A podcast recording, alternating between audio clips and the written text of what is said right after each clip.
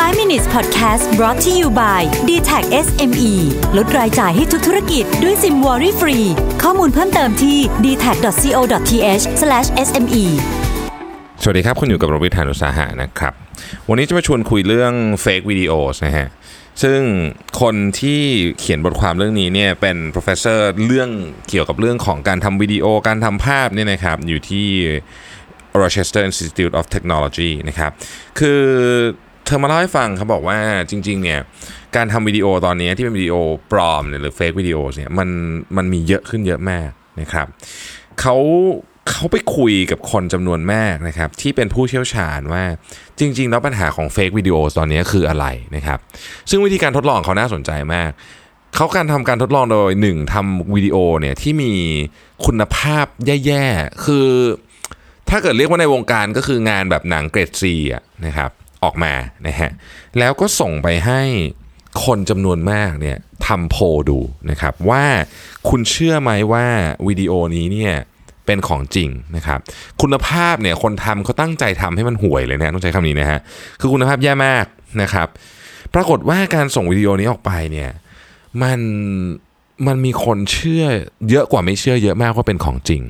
วิดีโอเหล่านี้เนี่ยมีวิดีโอตั้งแต่นักการเมืองพูดนะครับ เช่นประธานสภาผู้แทนสหรัฐพูดเรื่องที่แบบไม่มีทางเป็นไปได้ที่เธอที่เธอจะพูดออกมานี่เป็นแบบเบาๆนะครับ จนกระทั่งถึงนักกีฬาของสหรัฐเนี่ยนะครับเผาธงชาติในห้องล็อกเกอร์ ในห้องพักนักกีฬานะครับ หรือว่ามีนักนักเรียนในมหาวิทยาลัยดังของสหรัฐอเมริกาเนี่ยนะครับกำลังฉีกปกของรัฐธรรมนูญในห้องสมุดอยู่ หรือเป็นรูปของเมืองเมืองหนึ่งที่น้ำกำลังท่วมถนนท่วมไฮเวย์นะครับแล้วมีปลาฉลามว่ายอยู่ เชื่อไหมครับว่าคลิปเหล่านี้เนี่ยได้รับการเชื่อจากผู้ชมว่าเป็นของจริง มากกว่าการเป็นของไม่จริง แล้วเขาบอกว่าถ้าเกิดว่าเป็นของที่เบาลงกว่านั้น เช่นเป็นนักการเมืองพูดเป็นผู้นำทางความคิดพูดเนี่ยขอแค่มันตรงกับสิ่งที่เขาเชื่ออยู่แล้วเนี่ยนะฮะนั่นหมายความว่า สมมุติว่าคุณไม่ชอบพรรคการเมืองนี้อยู่แล้วเนี่ย แล้วพรรคการเมืองนี้พูดอะไรแย่ๆออกมาเนี่ยนะครับคุณพร้อมจะเชื่อเสมอเลยว่าวิดีโออันนั้นเป็นของจริงทั้งๆทที่ดูก็รู้อยู่แล้วว่ามันเป็นของปลอม นี่ความน่ากลัวของเฟกวิดีโอนะเฟกวิดีโอเนี่ยปัจจุบันนี้ตัวเทคโนโลยีมันเองเนี่ยก็ทำให้มันดูเหมือนจริงมาก ๆได้อยู่แล้ว แต่ประเด็นก็คือว่า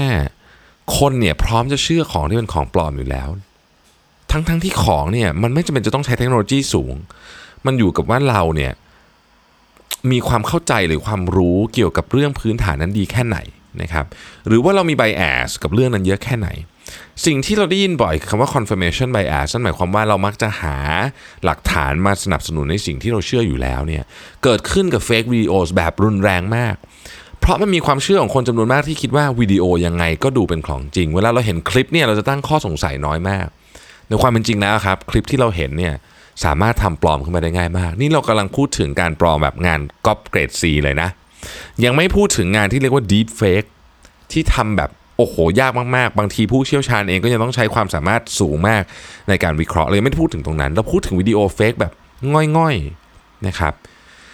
นี่กำลังจะกลายเป็นประเด็นที่น่าสนใจที่สุดประเด็นหนึ่ง ที่กำลังถูกถกเถียงกันในสภาของเกรสและคณะกรรมาการที่เกี่ยวข้องกับเรื่องนี้เหตุผลก็เพราะว่าถ้าเกิดวิดีโอเพียงหนึ่งวิดีโอเนี่ยมันสามารถยั่วยุคนให้ลุกออกมาทำอะไรได้ที่แบบรุนแรงได้เนี่ย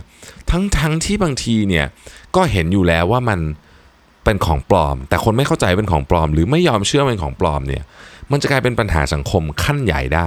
ประเด็นนี้กำลังถูกถกเถียงกันนะครับและมีโปรเจกต์หนึ่งเลยของรัฐบาลสหรัฐเนี่ยนะครับ ซึ่งนำทีมโดยคนเนี้ยคนที่เขียนบทความที่ผมพูดถึงเนี่ยนะครับกำลังที่จะทำสิ่งที่เรียกว่าเป็น digital literacy ภาคที่เกี่ยวข้องกับเรื่องของการดูวิดีโอคลิปต่างๆ พวกนี้นะครับคำว่า digital literacy คือความเข้าใจในโลกดิจิทัลซึ่งถ้าเกิดว่าเราไม่มีเนี่ยนะครับอนาคตเนี่ยคนมันจะลุกขึ้นมารบกัน เพราะเรื่องคลิปวิดีโอ2อสคลิป ที่ถูกทำปลอมขึ้นมาเนี่ยเป็นไปได้อย่างมากนะครับ ต่อไปครั้งถัดไปที่เราเจอกันใน 5 minutes เนี่ยเดี๋ยวผมจะเล่าเรื่อง deep fake วิดีโอให้ฟังว่าเขามีวิธีการทำยังไง แล้วมันน่ากลัวขนาดไหน ขอบคุณที่ติดตาม 5 minutes นะครับ สวัสดีครับ 5 minutes podcast presented by d t e c h SME